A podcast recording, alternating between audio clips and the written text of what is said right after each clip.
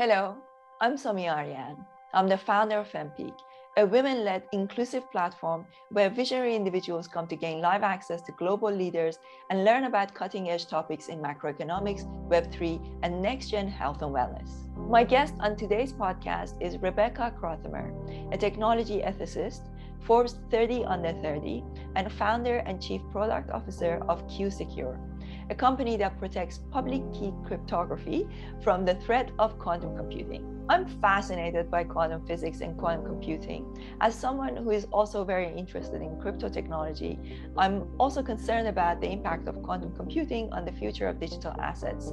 So, this was a great opportunity for me to ask all of my burning questions.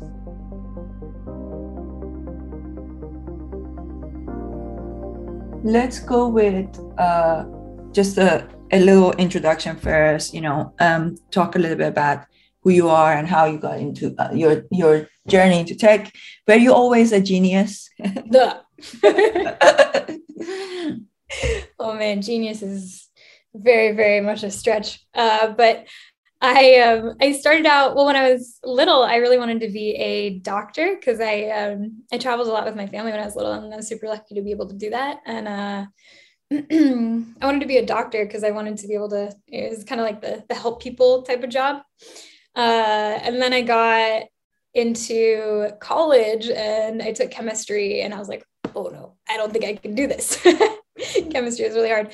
Um, and then kind of through, you know, a number of different, um, different events, uh, I kind of realized that entrepreneurship and, and technology gives you so many options to be able to, to shape your career. Um, whereas, you know, when I was thinking about being a doctor for the rest of my life, my, uh, you know, I'm a little ADD. That kind of sounded uh, like I might not be able to just do one thing for forever. But whereas entrepreneurship and, and having a technology background, you really get to um, you get to have a lot more agency and choice, and you can you can do what you want. So, uh, not sure I knew all of that when I jumped in, but uh, so I, you know, I was at Stanford and I picked up a a you know kind of AI related major and got really interested in just the big ideas around AI and you know, what, what does it mean to, to be a thinking thing? What does it mean to build a thinking thing? And it, I, I went into to big consulting, got a lot of different experiences in different types of companies, and then um, decided that I didn't want to do that either and, and took a, a, year off and traveled around the world and more and more got into this uh, this area of ethical technology and how do we move forward and, and build ethical technology when it's so um, you know we have we have phones and computers and they're just attached to us now. How do we make sure that these are things that that enhance our lives and our uh, our ability to to to be human and connect? So uh, you know i started freelancing more and more in AI to get more of a background in it and started to, to deal in different um, ethics groups. And ultimately, uh, kind of long story short, my now co founders brought me into the idea of quantum computing. And at this point, I, I had built enough, uh, you know, hands on, built enough in AI to understand where. Uh, where our limitations lie, especially in terms of you know training big models and, and doing things with the hardware we have today. So quantum computing came onto my radar and it was like, oh, I have to do this. This is, you know, it became the mm, very clearly the next step on uh, in in computing for me. So uh, we started Quantum Thought, and Quantum Thought is a venture studio that uh, it's really kind of like a startup of startups. Uh, so you fund ideas in the quantum computing space, and uh, it's been a really fun road the major company that came out of that has been QuSecure, which I now kind of spend most of my time on as the, the co-founder and, and chief product officer. And that is this application within quantum computing where quantum computers are on the horizon. They're you know they're actively being built right now. They're real uh, but they're very early. It's kind of like we're in the 1960s of computers. The, that's the equivalent in the quantum computing space.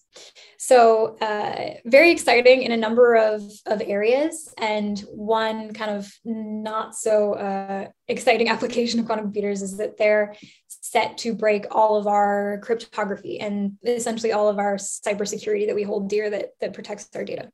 so what we do at QuSecure is we build software that protects data networks and data infrastructure from uh, from those type of attacks, as well as other sort of breaches that um, that are taking place right now. So it's a really exciting place to be, and yeah. um, you know, I get to I get to work with what I love, and uh, yeah, that's that's my my windy road of how I ended up here. That's fascinating. I have so many questions man i like listening to that thinking so uh, where do i even begin because you know i've been super interested in quantum physics for a very long time as like you know obviously in uh, I, I haven't studied physics right? But you know from the viewpoint of layperson reading you know a popular science and, and trying to understand it. And it's so right. fascinating. So so tell me a little bit about do you think that in our lifetime we are going to see a full-fledged quantum computer? Yeah. Yeah. Wow. i would say i'm i'm fully convinced uh i think it'll probably be more in the next next decade uh, so whereas we're in the you know the 1960s of quantum computing we have tools that they didn't have at the time to advance and and uh, bring these things online faster and better than we did then. So, for example, we have machine learning to understand what is going right and what we could do better. Um, we have a bunch of technology to help us build this stuff, and it's it's a huge technology problem, and it's a huge kind of science challenge to to do this, um, which is a whole other cool part of this, right? It's it's deep science, uh, and it's being brought to the mainstream, and and these basically this really really cool science project is being funded and supported and uh, but yeah i think the, the the acceleration that's taking place with quantum computers and quantum computing development is incredible. Uh, several years ago you know we we it was more kind of theoretical and we'd had single-ish qubits devices. Uh, and a qubit is you know for for anyone who's not familiar with it it's kind of like the it's analogous to the computing bit. Uh, so our computers work on ones and zeros and the qubit is is that sort of equivalent for a quantum computer but it it uses weird quantum physics to be able to um, hold different logic states at once. So you can do different things with a quantum computer uh, like solve massively variable intensive problems that you can't on regular computers because they don't scale like quantum computers do.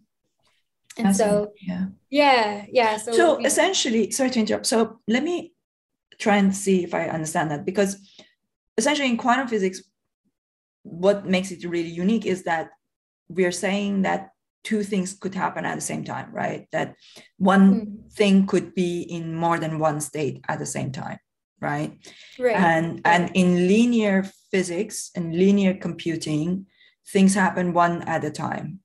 So what quantum uh, computing does is that it's able to hold more than one logic at a time. So so it's not like if this then that.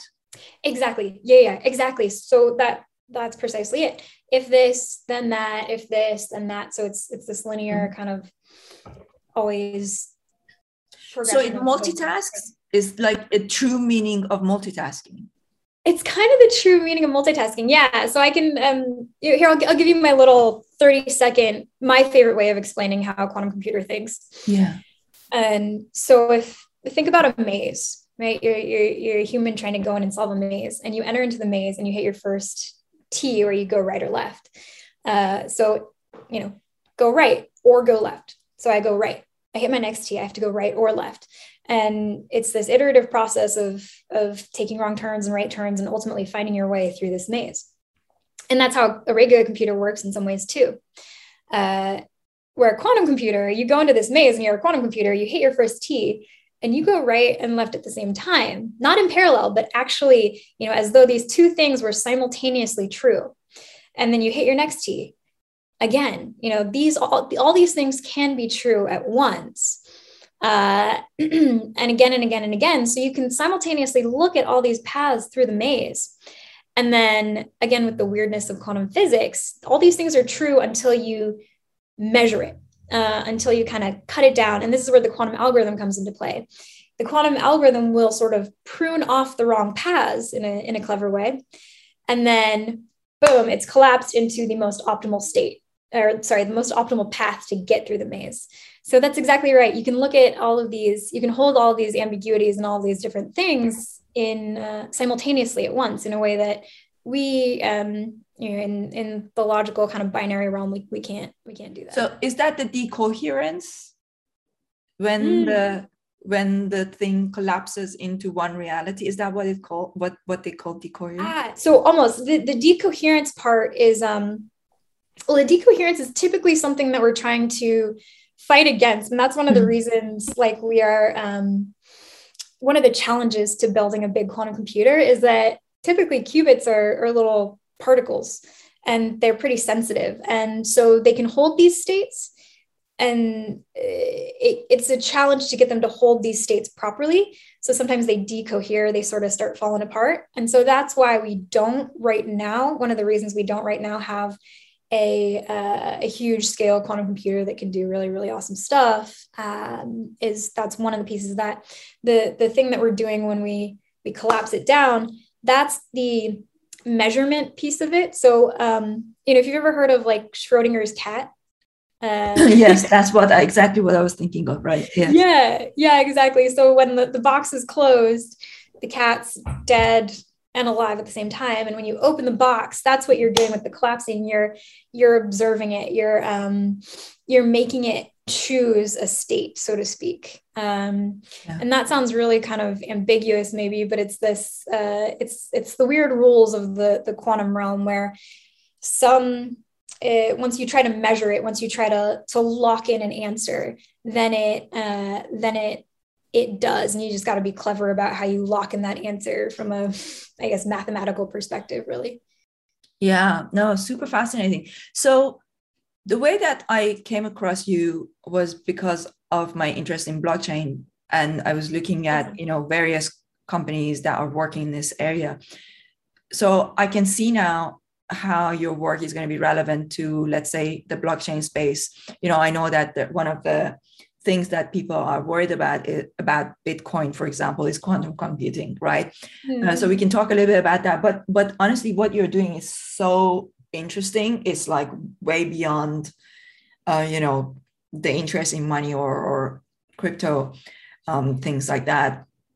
Uh, you know, I always have this this image when I'm trying to kind of understand what life is, right? That is like these bubbles of prob- probability and mm. then and then uh, you know with every action that we take one of those bubbles you know burst you know kind of like the uh, the, the, collapsing of what you're, you're talking about. that's what life is right? Like that we are we are constantly in these states of um, you know possibility or probability and then and then with every cho- choice that we make so many different op- opportunities are possible. And maybe maybe yeah. in another another parallel universe you know uh, my parallel me is taking another path. Yeah no that's beautiful yeah so so so going back to the cryptography uh, issue so so tell me are quantum computers um, a real threat to uh, you know the cryptocurrency uh, and what what are being done uh, to mitigate that? Yeah so um the answer is is yes and kind of in the form that they're in right now. So we have quantum computers that are you know, we've got about 100ish qubits the the place that we need to get to for quantum computers to be be able to break through um, something like like RSA, which is not you know not exactly blockchain, but uh, that's around 4,000 error corrected qubits, um, which actually means quite a bit more than 4,000 because you need a number of qubits per, a number of what they call physical qubits per logical qubit. And so, um, so we need to scale up to many, many thousands of qubits to get to that place where it's, it's just done breaking. And, and in theory, once we get to this place, yes, blockchain um, is definitely at risk of being cracked by, by a quantum computer if not sort of in a, in a place where it's definitely going to be cracked by that quantum computer. So what we can do though is there's new algorithms that are being put out by the, um, the, the National Institute of Standards and Technology. Uh, and those algorithms are sort of a new type of math that, uh, and it's not quantum math. It's it's really just like classical math that's a little different from the algorithms that we use today to encrypt things. And so what we're and what we work on is, is incorporating those into systems and software to um, so th- those mathematical algorithms encryption algorithms are safe against today's computers and quantum computers. So you can overlay existing structures with um, the help of those algorithms to protect against quantum attacks. And kind of the cool thing is that they don't you don't need a quantum computer to be able to implement these protection algorithms. You can do it before that big quantum computer comes online. And uh, the reason you might want to do that is because there's this idea of store now, decrypt later, where say you are a financial institution, uh, you know, you're, you're a bank, and you have sensitive information, bank account numbers, social security numbers, you have all this stuff that you don't want to get out now or in five years from now, or probably in 10 years from now. And so um, if a hacker or a bad actor kind of is able to harvest a database, an encrypted database or data source, they um, this store now decrypt later strategy is I'll take this and then I'll wait until I have the power to, to decrypt it and then I'll you know, leak this data or do whatever I want with it. Uh, so that's kind of the, the situation that we sit in now with quantum computers is they're very much proven to be able to break things like what we're talking about. And if data is intercepted, in some way, even though it's encrypted now, it's it will be decrypted at a certain point in time when that quantum computer comes online. So long story short, it needs to be protected now to prevent it, prevent that from happening. So if it is harvested in the near future, then uh, then that data won't be leaked, if that makes sense. Yeah. So are you aware of, let's say, something like Bitcoin, whether these types of measures have been mm. um, uh, put in place? So, well, so for the most part, they have not yet. And we're working, we're actually working with a large financial institution. They have a, um, they have the, a crypto fund. Mm-hmm. And so we're actually working with them to secure some of the, the activities and things that happen around that. Um, we're working with another blockchain company to, again, add this extra layer of security for them. And one thing that's interesting is that, so I, I, do know that a number of blockchain or cryptocurrency initiatives have started to talk about making their their systems post what, what they call post quantum secure, which is really that pre quantum security, but you know the, the industry calls it post quantum. Uh, one thing that did just happen this past week is that in in the U.S., um, President Biden signed an executive order making it uh, making it a mandate that government agencies over the next i think six months they start they come up with a plan to migrate all their data systems to quantum secure data systems. So uh, some of those will probably include blockchain technologies um, or data that's that's shared in that way. Uh, typically it's probably more classical databases but there is uh, there is a lot of talk, and we at QuSecure are doing a good amount in the blockchain space, and uh, it's it's sort of a inevitable that that a lot of these infrastructures will have to make this upgrade pretty soon. I wonder what will happen with something like Bitcoin in particular, because it doesn't have like like the person Satoshi is um, you know uh, mm. like disappeared. Um, right. So, so I wonder who is going to who is going to implement that on on that and and uh, yeah, what are your thoughts on on that? So okay, with something like Ethereum, Cardano, Solana, all these other things, you know, they have people who are working there like company. They're essentially tech companies. Whereas mm-hmm. with Bitcoin, nobody owns it technically. Right. That's a great mm-hmm. question. I I don't know because um I mean a lot of the work that we're doing is with organizations and, and companies that have some centralized control over it. So that's that's a really great question. Um, okay, super interesting. So, um, from a biotech perspective, mm-hmm. where do you see quantum computing coming uh, into play? Uh, do you feel like is I, I I can imagine it having so many, you know, implications. Like say, let's say, you know, if you could put quantum computing together with genomics and essentially work out all of the different scenarios of you know what an embryo could end up in yeah. right? And you could gene edit. Oh my god this is so fascinating. I really want to see that in my lifetime. This is so i know it's like it's like gattaca right? Um it's it's I mean it's it's super interesting. So obviously from I did a little bit of work um, with the awesome World Economic Forum on putting out some governance principles around quantum computing development. And one thing that um, kind of the piece that, that I worked most closely with was privacy. And so obviously from the privacy standpoint, when it comes to something like genomic data, um, so, so many of us or our close relatives have had 23andMe or, uh, you know, genetic tests, And so our data is out there. So something that's really important when we think about privacy in a world where quantum quantum is coming online or computers themselves are getting more and more powerful, we need to protect that privacy. And it's on the on the face of it, the, the cybersecurity piece is huge, but also the ability of quantum computers to make these correlations and um, kind of pull out data and inferences that we might not be aware of right now that that could be made. But in the future we could be in this place where you can look at someone's genome and you can really just pull out all these all these interesting patterns and make sense of them in a way that we can't today.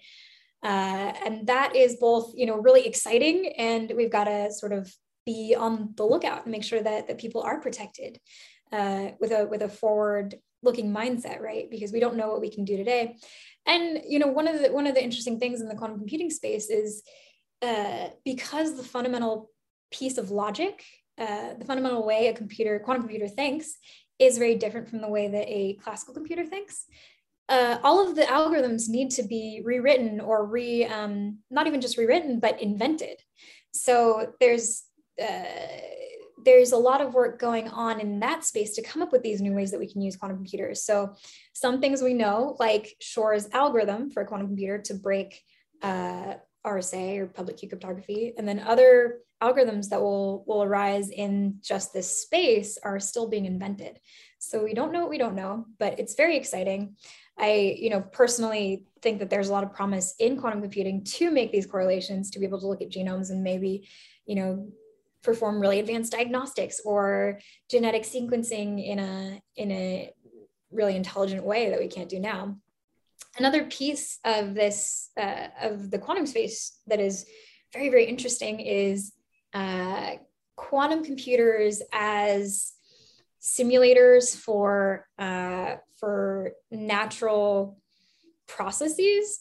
So um, what they call kind of chemistry simulation, and it's when you think of something like drug development, there's years and years and years that go into research and development for, for a given drug because you have to experiment um, with how certain compounds and chemicals work together.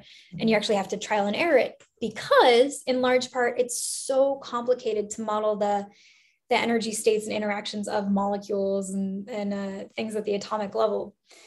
Uh, because of the complexity, regular computers can't really handle, handle that.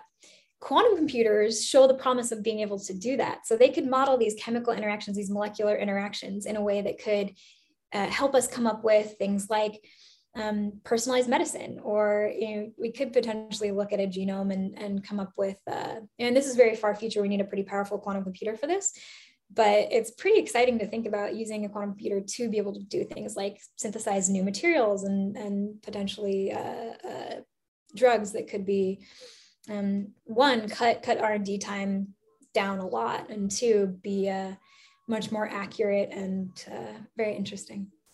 Super interesting. Yeah. Can i ask you uh Rekha, do you have kids? I do not know do you do you think you will have kids?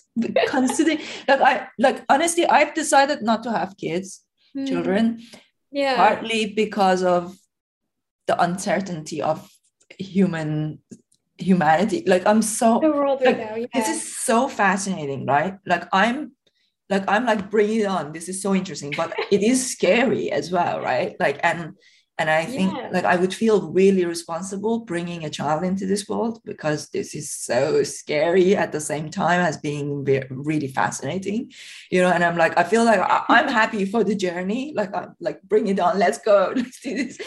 But imagine like in a world where you could use quantum computing to discover all of the different outcomes of you know that that's the what the simulation is right? Mm-hmm. It's yeah i mean that is why i'm so interested in the ethical side of things because mm-hmm. you know I, I, really think it's it's easy to get into this place of um, things could get really bad, right? You know, that's what all, all sci-fi novels and movies are based on. We took technology to this place where, you know, there's there's no coming back from it. Um, and I think, you know, if, if I'd want people listening today to come away with one thing, it's it's stay passionate about the ethics. We can shape it. And, you know, one thing I talk about a lot is uh, we need to bring more women and exactly, you know, a and extended diversity um, into into building these things and into to making decisions around how they're built so you know one thing i'd really love to see in the quantum computing space is uh, being in silicon valley there's there is an imbalance um, in women and you know people of color and gender diverse and and all this uh, in this space and of course if people are if a, a certain group primarily is building a thing it's probably going to represent that that group of people so um, I want to see more more women um, and others get into this space to be able to shape it. Uh, so it does represent us. It does represent everybody, and it, it, I think that's one of the key parts of how to how to think about building this stuff ethically, is we have a responsibility for it. And, the only uh, problem is the bloody math. well, I'll tell you a secret. I I am horrible with the math. No. Uh, really terrible. No, and I'm not just saying that. and it's always been a big insecurity for me. But uh, I decided at a certain point to not let it um, not let it hold me back and yeah. kind of lean into the other stuff. So I love math.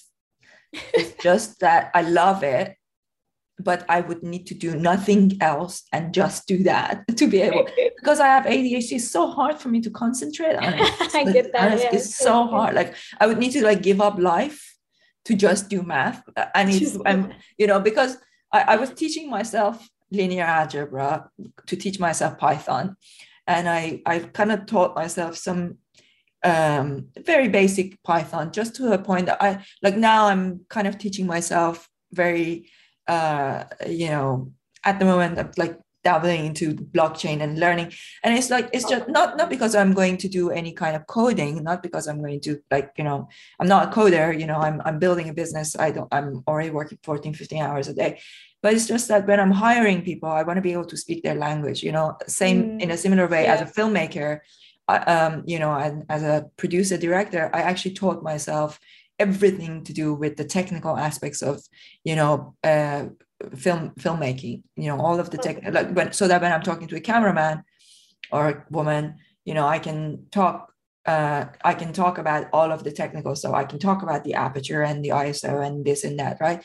And mm. and I can talk about the color grading, you know, how this is going to look like. So I think it's important to learn those technical stuff, but um, there are there are some things that are going to take a lifetime to get good at and i think yeah. you know like uh, I, I, I have a very good conceptual understanding of artificial intelligence and quantum computing and you know all these things so that when i'm interviewing somebody like you i can ask the right questions mm. uh, uh, but you know it's it's another another level to try and get women into it to the point of actually being able to i always say you know we don't want women to be uh, passive observers, but active participants. But we also need to be aware of the fact that with some of the more complex things, here's the thing either the person has to give up you know a lot of other things in life to put all of their time into it which is exactly what you do as a as a uh, you know entrepreneur as you know or um, they would have to start earlier you know and and that's why you know uh, educating young women from a early age is you know it, it's also yeah. very important. And and the way we talk to them what you know the things that we get. Like i'm starting this new uh, youtube series on macroeconomy because i don't hear that many women talking about macroeconomy.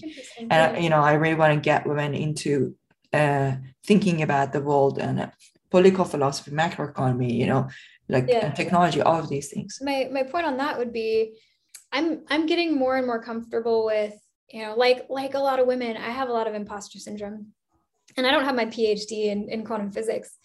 and I'm getting more and more comfortable with that being okay. And of course, I'm, you know, going in the background and doing every, all the learning that I can. But I'm also, as an entrepreneur, getting more and more comfortable with hiring people that are smarter than me and kind of saying, you know, I don't necessarily know how this is going to look, but I trust you to um, to to be able to figure it out because that's you know that's what you spent your life doing. Um, and yeah I, I, I completely agree with you. We should we should get more women into this stuff earlier on and and kind of eliminate the sort of like i had a math fear growing up you know like math anxiety. Um get rid of that and, and get people into it. But i would say you know don't be afraid of of just getting into it um one of my one of my best friends uh, from childhood and we're still best friends is uh, she started out her career she didn't go to college um, she felt that she was not cut out for it. Um, she got her cosmetology license to, you know, do hair and, and nails and makeup. And then, you know, through a series of events, she kind of she found a mentor who was a, a rocket scientist at NASA. And this year, she graduated college with her electrical engineering degree, and she turned down a job offer at NASA to be a rocket scientist, to take a job offer as a rocket scientist at another rocket company um, which I think is just incredible. That's that's so cool. Yes, yeah. that's really cool. See, this is the kind of friends you need to be surrounding yourself with. is what, what you're doing, which is uh, yeah, exactly the right thing to do. Um, okay, so yeah, I have, I still have um, so many questions, and I'm just thinking about. Okay, one thing I wanted to ask you about: who currently has quantum computer? Is it true that Google has it? So, good question. Uh, yes. So, Google has a team that's working on building a quantum computer. And they, uh, again, it's a very early stage one, but I think in at the end of 2019, they announced quantum supremacy. So, this was a huge deal. And what it meant was they used their quantum computer to solve a problem that would have taken the world's most powerful supercomputer uh, 10,000 years to solve. And I think they solved it in like three minutes with their quantum computer. So, huge deal. It was the first time we were able to prove, like in practice, that a quantum computer could just demolish uh, or do something that was quote unquote intractable or not really possible with classical computers. And so that's super exciting. They're not the only ones. Um, I think uh, so. A lot of the big tech companies have quantum computer initiatives. So Microsoft, they're trying a. There's a lot of different ways and theories about how to build a quantum computer. So Google's doing it one way. Microsoft is thinking about it a different way, using like a different particle and architecture. They're building one. Um, IBM, uh, even Honeywell, which usually you think of Honeywell, you think of thermostats, but they're they're actually building a quantum computer. And then there's a number of kind of smaller startups that are that are building quantum computers. So a company called Rigetti, um, a company called IonQ, uh, and they're all using different architectures to figure out how to scale this thing faster and faster. And then of course there's a lot of companies internationally um, outside of the U.S. yeah, I was going to ask about China. So do you yes. do you know what are they doing? Oh, that is a great question. Um, actually a, a uh, recently that's been a lot of what we've been talking about is, is what China's been doing around it. Um, publicly, China has spent about $15 billion on their quantum computing initiative.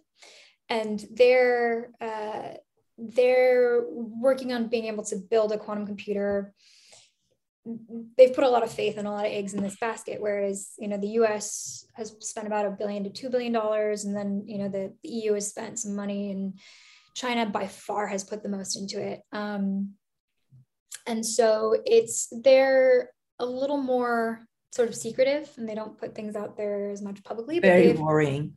It is, yeah, definitely from a cybersecurity pers- uh, perspective, right? Uh, so you know, some of the work we do is with um, the the government, the U.S. government, and it's something that they are very concerned about. So if China, you know, gets that that really powerful quantum computer first from a cybersecurity perspective, um, we need to be prepared for that. so yeah, they, it is a bit more secretive the initiatives that they have going on in China. Um, they published a number of papers. I think they also had a, a quantum supremacy paper. But yes, it's definitely um, it's definitely a bit of a like interesting international competition right now. Um, yeah, really, really putting a concerted effort towards building that really powerful quantum computer. Yeah, super worrying. Yeah. So, what do you think will happen to the future of jobs with this uh, quantum computing being you know mm-hmm. like because if if computers can do everything better than us you know mm-hmm. if even if you think of like what would be the ultimate role of humans would be just to go to the metaverse and play games you know? Like but computers could do that. Even even that they could do it better than us. So mm-hmm. what uh, what would be the role of of humans? They could play games better than us. Yeah. Oh man, it's you know when I um when I think about the ethical side of of things, and when I think of AI ethics and technology ethics, it kind of kind of comes all down to that that same bucket of yeah, when computers advance and we get um, artificial general intelligence, and it's you know it can do a lot of things better than than humans. Where where are we at? Um, I I like to think of it more in terms of the the near term things that we can tackle. Um, using using computers and technology as tools to enhance uh, our ability to I like to think of it in terms of being happy because um, a lot of the times we forget about that as a as as a human thing. Um, so, in terms of you know the the very far future, I think it's interesting to think about some of the initiatives that are going on. Like, for example, Elon Musk uh, his Neuralink. So I think his yeah, I'm his super idea, fascinated by that. Yeah, the Neuralink. super fascinated. Yeah, and I think his idea around this is you know you you get around that problem by sort of integrating our brains with computers, and then you know we are the we have that capacity. It doesn't escape us, sort of thing. Mm-hmm. Um, you know i i really don't know um, i think again we gotta we gotta do what we can on the ethical side and building things that that take humans into account but at a certain point we will reach that that level of you know that that super intelligence line where um, computers are very very very very smart i think you know right now we're at a place where we're we're not there yet. Um, computers can do things certain things specific things way better than uh, we can. And there's so many things that humans can do better. And you know part of me does think that that will always be the case that will will there's always going to be a place for for what we can do and what we can bring to it. Because we are um we're, really cool machines that uh that bring in color and life to to to machine processes um, but we um, are machines though. Yeah yeah we yeah, we, are, we are machines we, right?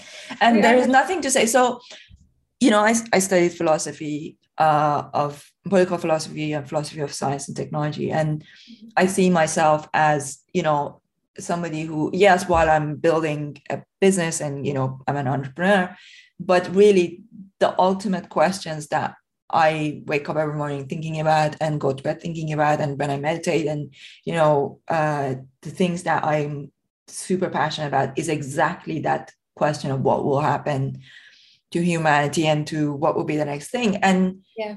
in uh, a lot of people don't like the uh, uh, the ultimate answer that I have to that. Um, and you know, yesterday I was I was interviewing Laura Shin from uh, Unchained podcast, and and we were talking about this exact topic, and I was like, you know, like I use the Oura ring, you know, to measure how it's yeah. yeah, exactly, you know. So um, you know, and I was like, uh, I, I just I'm, I'm super interested in the Neuralink. I, I, I really think like we are merging with technology. Like we are merging in my lifetime. We are gonna be merging with technology. It's gonna happen, right. and uh, uh, and again, part of the look, it's a personal choice. You know, people can have different, you know, uh, judgments of that. But part of the reason why I chose not to have kids because I feel like I want to dedicate my life to focus on this, whatever is happening, to capture it and to.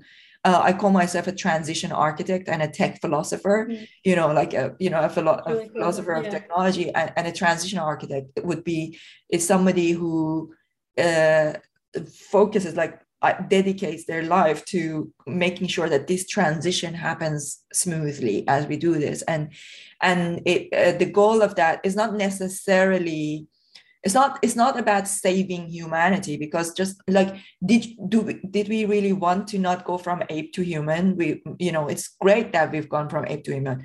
Now we're going from human to superhuman or whatever that that next thing that's going to be. And mm-hmm. my goal is to as a as a transitional architect is not to in any way to slow down or stop or speed up. No just to minimize suffering and maximize happiness. Love it. You know yeah. that's what i think. Like it's like i feel like we are as humans we are here to create the maximum amount of great experiences you know like for for the universe as a whole. And you know we talked about the uh, the Schrödinger cat earlier but he also talks about the he's got this essay called what is life? Where he's like where he's talking mm-hmm. about the the entropy and you know how um uh, random particles get together and, and create these constellations. And and then they try to overcome entropy and that's that's basically life. And mm-hmm. for me like experiences like the experiences that we create are uh, in the cross section of this entropy and order. And um, and uh, every time you're um, evolving into something new you are going to go through a kind of a growing pain essentially.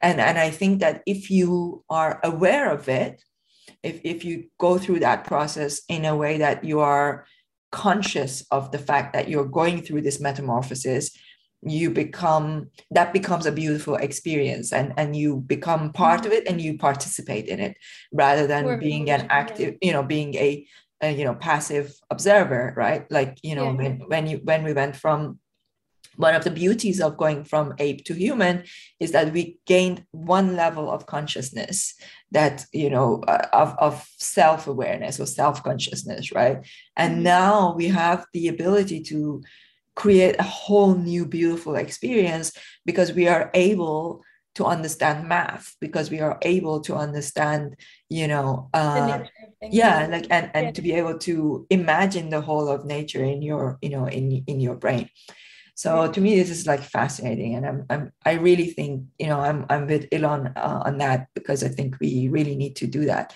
But my yeah. goal is with FemPeak is to bring more women into thinking that way and and to um, you know participate in it because technology is a one way street. It's not gonna it's not going to slow down. It's not going to wait for us. right, you know. Right. So the best thing we can do is to um, to be honest, you know, as a as a philosopher, sometimes I even think technology is a life form in itself. You know, we we often think of technology as a set of tools and techniques that we use to enhance our lives. But who knows? Maybe technology is using us to enhance itself. Interesting. it's a bit like a like a parent child relationship right? Yeah i think that we are co-evolving. Here's the thing. I think that we are co-evolving with technology. And uh, if we don't scale together at some point we are going to be left behind. Mm. and there will be you know there will be other forms of beings that will be generated with um, and, and there will be no trace of us. Mm. Right. And and and and the beauty of it would be if we could become part of this process, so we would, uh, you know, a trace of humanity would remain. Right, right. Well, and I think you know, I I love everything that you're saying, and I think part of the to pick out the piece where you're talking about understanding the nature of things. Um, one of the cool things about where technology and science are going, and you know, and, and part of this is quantum computing as well. It will reveal more and more the nature of things, and I think to be able to understand how to leverage and integrate with technology in, in a conscious way, we have to really understand what um, you know what it is to be a thinking thing, what it is to be a human, what what humanity really is, and how we how we uh, I guess you know how we optimize it in a sense, um, how we how we become more uh, better, fuller humans. Um, yeah yeah and and and one of the reasons why I'm interested in decentralization is,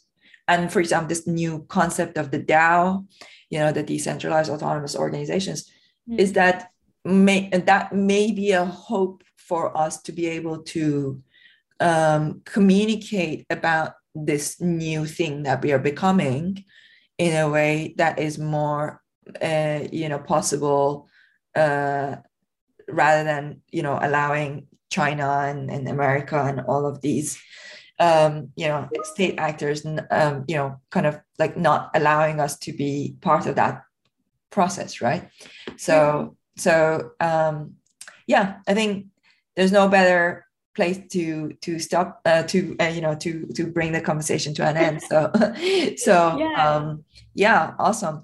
Well i love it. Yeah. Well thank you so much for for your work. And um we've we've got such a big hill to climb in technology and and bringing more and more women into this space and and bringing i guess just conscious development and thought and uh, and architecting into it. And i love that. And it's it's really really really important work. Amazing. Thank you so much I appreciate your time. Cheers.